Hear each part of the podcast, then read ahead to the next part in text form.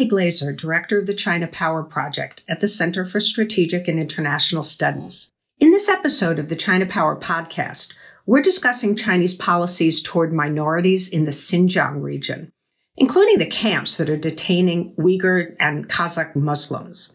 We're going to focus first on the drivers of China's policies and then on the international community's response, including where countries have stepped up and where they have fallen short. And we'll also talk about what steps could be taken by the international community going forward. Over thirteen million Uyghurs and Kazakhs live in the Xinjiang region of China, many of whom are Muslim. Since twenty sixteen, over one million from this population, some people think it's up almost three million, have been involuntarily placed in detainment camps as part of what Beijing has characterized as a counterterrorism campaign seeking to combat extremism. In twenty twenty, the United States enacted the Uyghur Human Rights Policy Act, which subjects individuals in China who've contributed to inhumane treatment of Uyghurs to sanctions.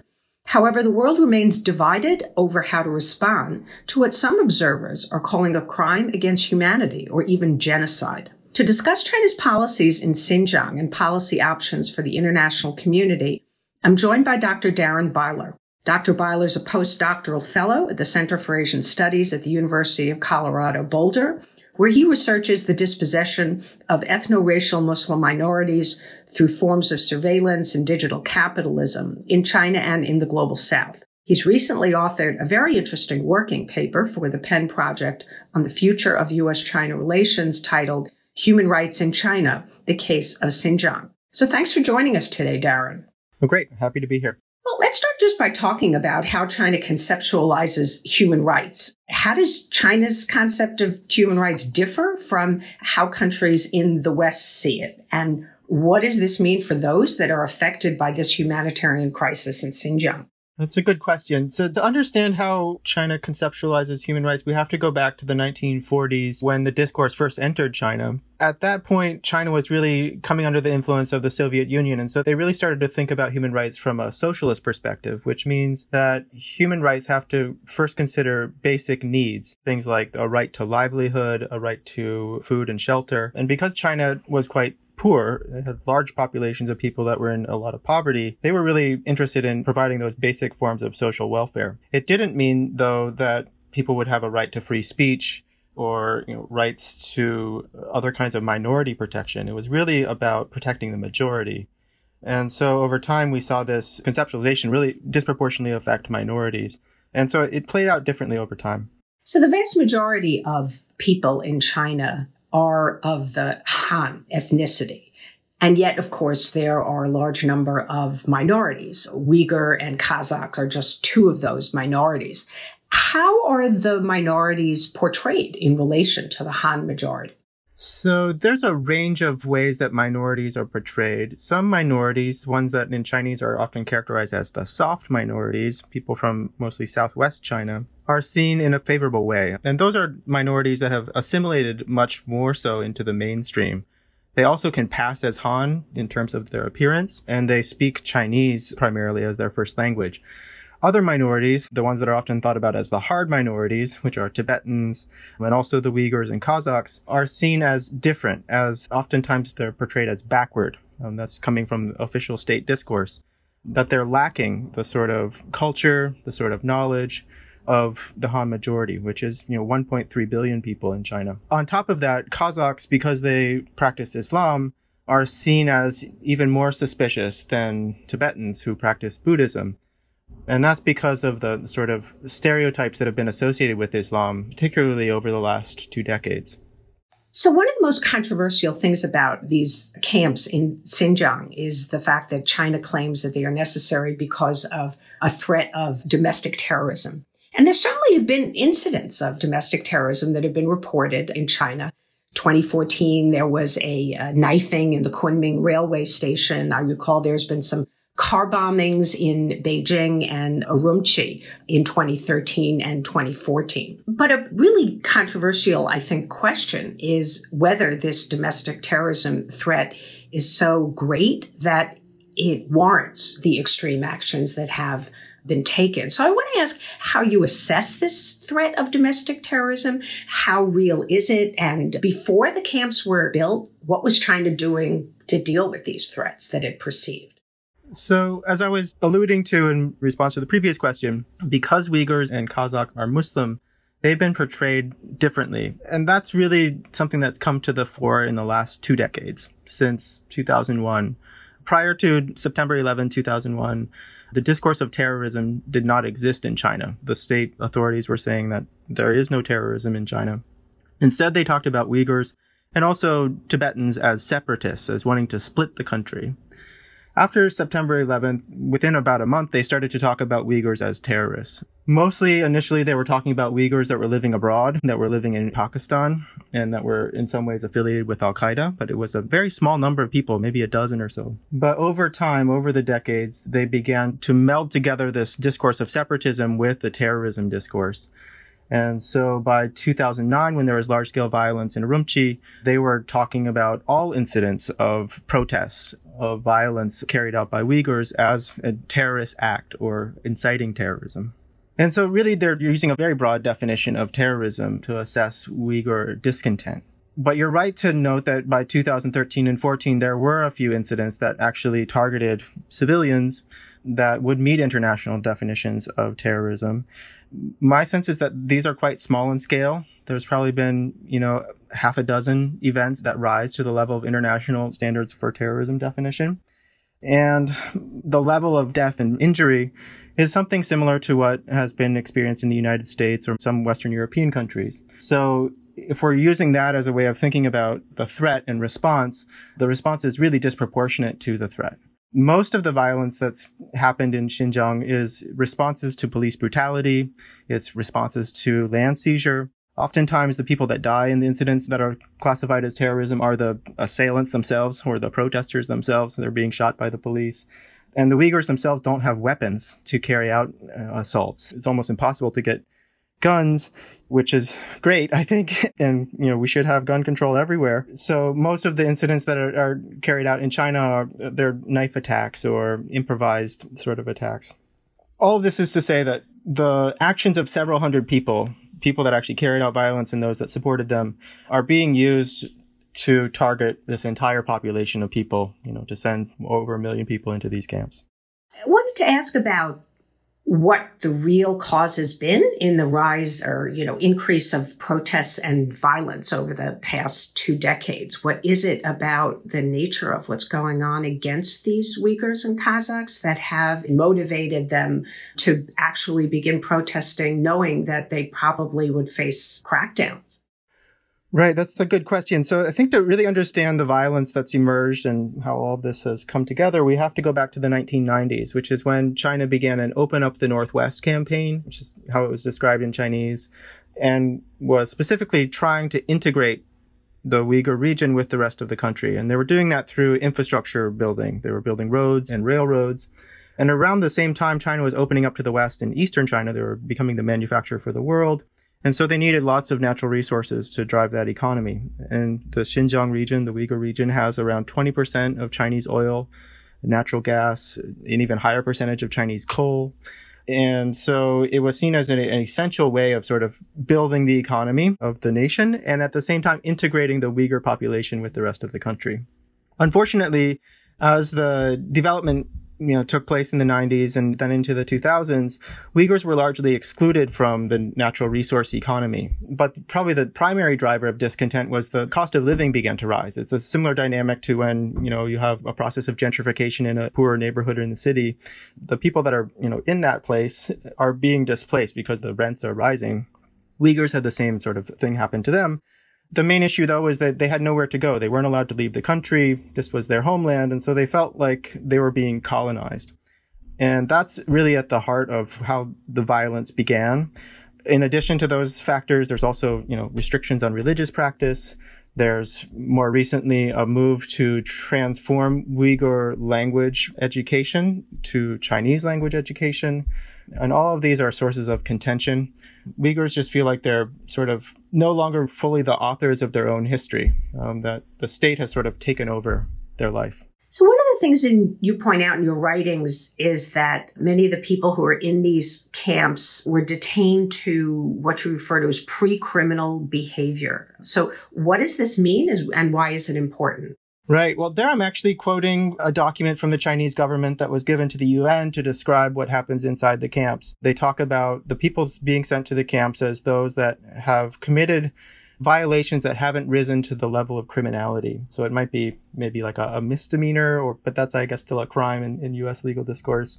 Basically, it's thought crimes or crimes of possession, or violations of possession. It's having documents in their possession, maybe on their phone or in, you know, textual documents that are about Uyghur history or Islam. It could be about them practicing their faith, praying too regularly. The way that they talk about it in the legal code, and it, there's a, a legal document that talks about implementing the counterterrorism laws in China, is that if it looks as though the person is intentionally trying to break the law, then they can be criminally tried. But if it looks like they just simply didn't know that it was a crime, then they can be sent to the camps. Um, and there's a lots of uh, sort of specificity in it. If you have five digital copies of forbidden texts, then you can just be sent to the camp. If it's more than five, then you'll be put in prison. And we've also seen since two thousand seventeen that around three hundred fifty thousand people have been uh, put in prison, have been criminally prosecuted in Xinjiang.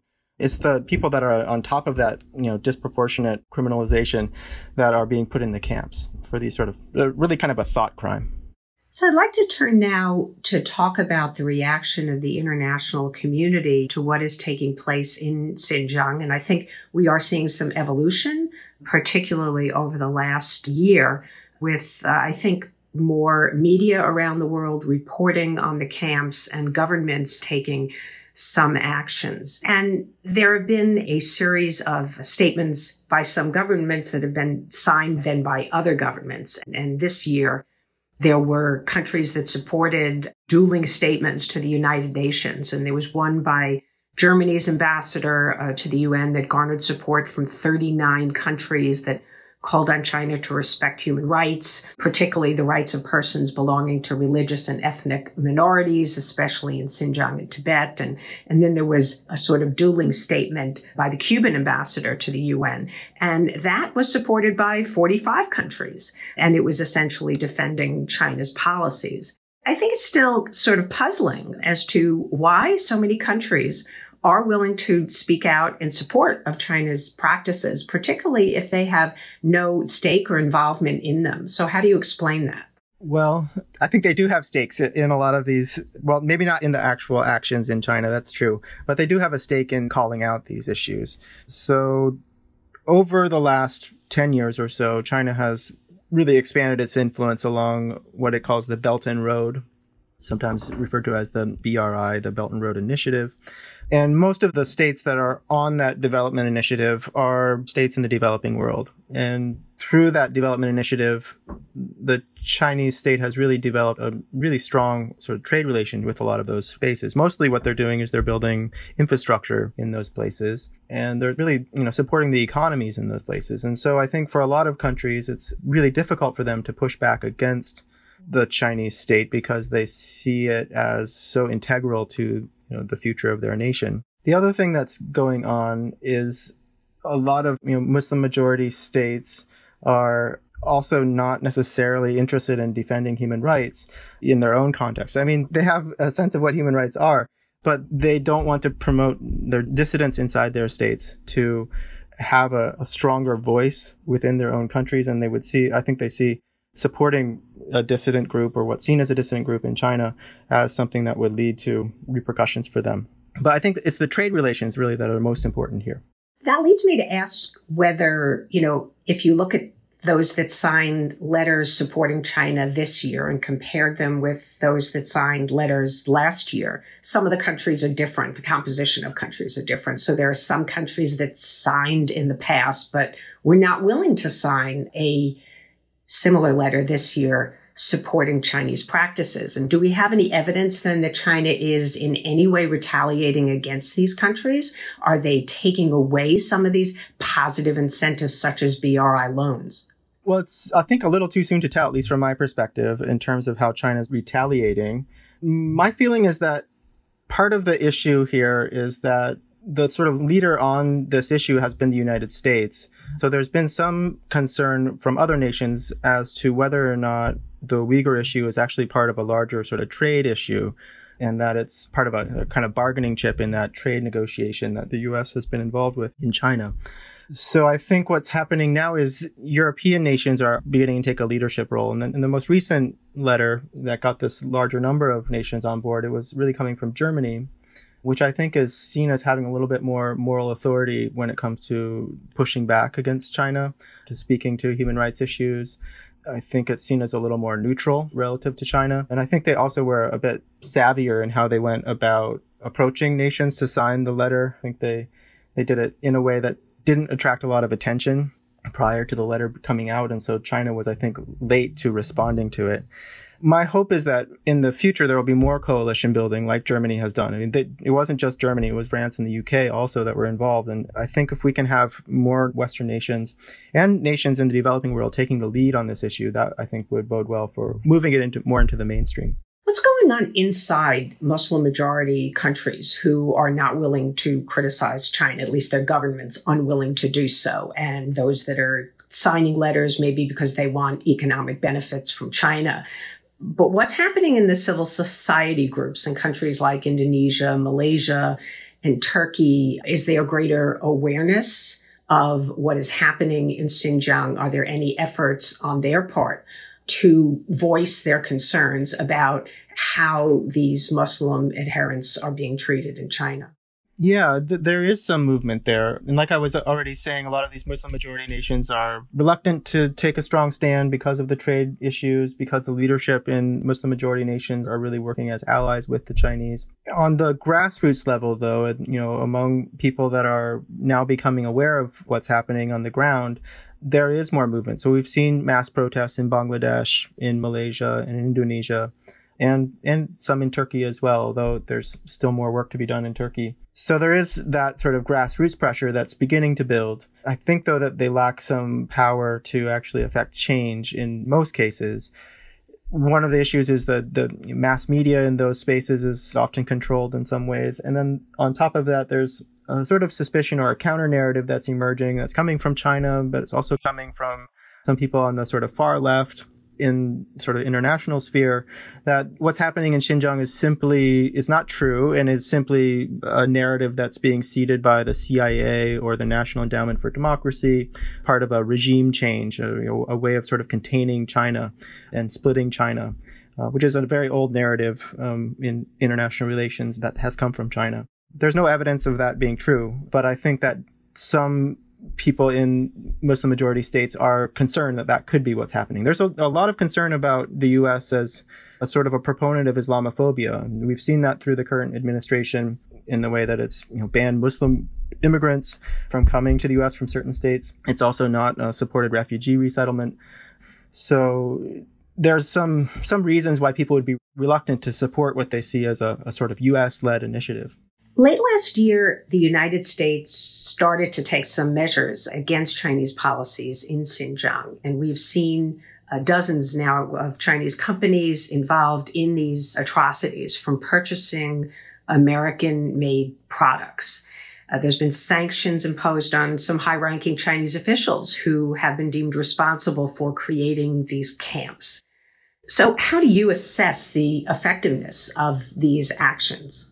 Well, they have had some effects. I mean, the first effect is probably a sort of moral effect. It's a major state in the world standing up to, you know, crimes against humanity, which is at this point, uh, you know, the evidence is overwhelming that that is what's happening. So that's important, just sort of at a from a values point of view. But it has had real effects on some of the tech companies in particular and some of the manufacturers in terms of the values of their company, the economic value really falling. One company in particular, uh, a company called Mugvie, was planning to go public in the Hong Kong Stock Exchange and has since, you know, not been able to do that because it's been placed on this entities list. So it, it does have a sharp effect. At the same time, most of the, these companies, most of their business is not with the U S, or they're not necessarily dependent on trade from the U S. They're still thriving in a lot of ways as well. They're still sort of leading the world when it comes to some of these technologies like face recognition, which they developed in Xinjiang and other places. and they're still the manufacturer for the world in a lot of ways. So it's not necessarily effective in stopping these companies from exploiting Uyghurs. It is an, an important first step. I think what needs to come next is we need to have greater coalition building with European states, with the G ten, with states in the global south, to also take a stand. At the same time, especially for these poor nations, it's difficult because they are so dependent on China trade. So there needs to be new mechanisms, I think, put in place to help facilitate it, new ways of supporting those economies. It's an initial first step. I think it is important, though, that the U S start by making sure that we are doing best practices, that we are not supporting this sort of atrocity. And so by putting moratoriums on trade coming from the U S to these places, I think that is the, the first and best approach. But it's not enough. We need to have more coalition building. So other than putting forward this letter, which you correctly noted, of course, was not only by Germany, but also France and the U K were involved, is there much that Europe is doing? Human rights is definitely an important issue on the E U's agenda with China. But are the Europeans doing enough? They're conducting human rights dialogues, some of these countries individually, and I think the E U overall with China. But what kind of an impact does that have? And what should Europe be doing? So I think Europe should be doing more than it has. And I think we're beginning to see people wanting to take that next step. I think there's been a lot of skepticism on the part of European lawmakers and diplomats as to the veracity of the reports. Again, they thought that it's it's coming primarily from the U S, and they suspected there was ulterior motives there. But I think as the evidence is made clearer to them, I think they will be willing to take a stronger stand. It's a hard thing to do. China is a huge economy. It's the number two economy in the world, and it's so important, so embedded in so many aspects of social life, of economic life. And so pushing back on it is hard. And so there's a, a kind of cost that has to be made. You have to have a kind of political will to make these things happen. But I would say that, you know, similar kinds of sanctions that the U S has done is definitely something that the Europeans should consider. There should also be, I think, a, a more intensified campaign to think about relocating the Olympics, which are coming up in twenty twenty-two. Well, that is an issue that has been raised, obviously, by several groups. No country has said whether they would, in fact, boycott the Olympics. But you know, that brings me to the question of what does China really care about? Because the international community, what has been done so far, China doesn't like to be named in shame, but I don't think that it is enough or anywhere near enough to change China's actual practices in Xinjiang. And the Olympics, perhaps something that could, I'm not certain. We are way beyond the days when governments where particularly the United States were able to put pressure on China, for example, to release somebody who was being held. So individuals we were able to have an impact on, but huge policies like these camps in Xinjiang that's affecting millions of people. I'm really not very optimistic about how we really influence China's behavior.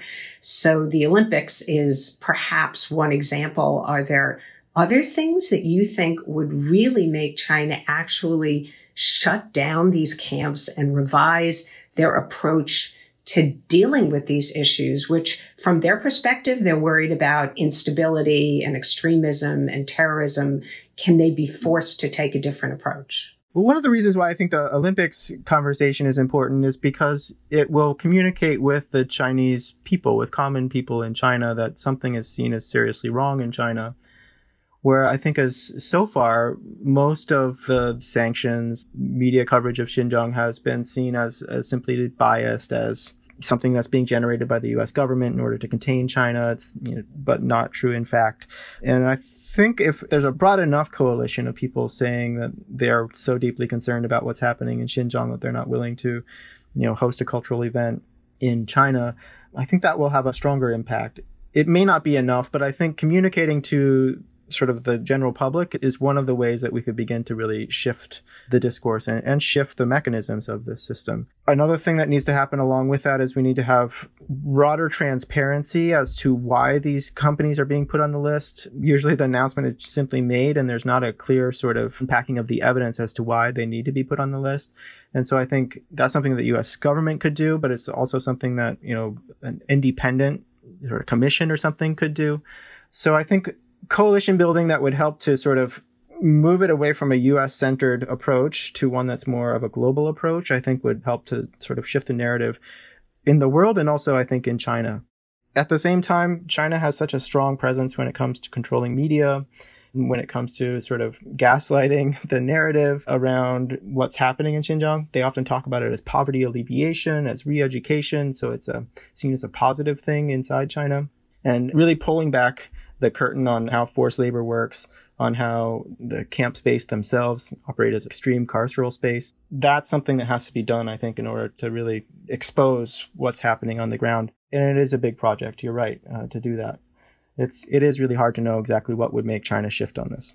Well, I'm glad that you're working on it. It's an incredibly important topic, and I hope that in the months and perhaps maybe not even years, but uh, we'll see how much effort and time it takes. But I do hope that the end result is to force the Chinese to release these people and to adopt a more internationally acceptable approach to dealing with whatever threats they see. I think the international community could help China share with them best practices for dealing with even terrorist activity to the extent that it exists in China, which I share your view, I think is still rather limited. So any final thoughts for us, Darren? Well, I think one thing that's really important to keep in mind in all of this is the the importance of sort of the general Chinese public in pushing back on this, in sort of speaking to it. We need to have more Chinese voices that are acknowledging what's happening on the ground and that are wanting to stop it. And so we have to always not allow Xinjiang to be used as a lever or as a, a catalyst for anti-Chinese racism, which is on the rise pretty much everywhere in the world, particularly in the time of the coronavirus. So one of the ways I think we could push back on that is by uh, sort of amplifying the Han voices that are also not in favor of, of this system and want to see it stop. So that's just to say I don't want to see this area of the world, despite its seriousness, be used as, as that kind of a lever.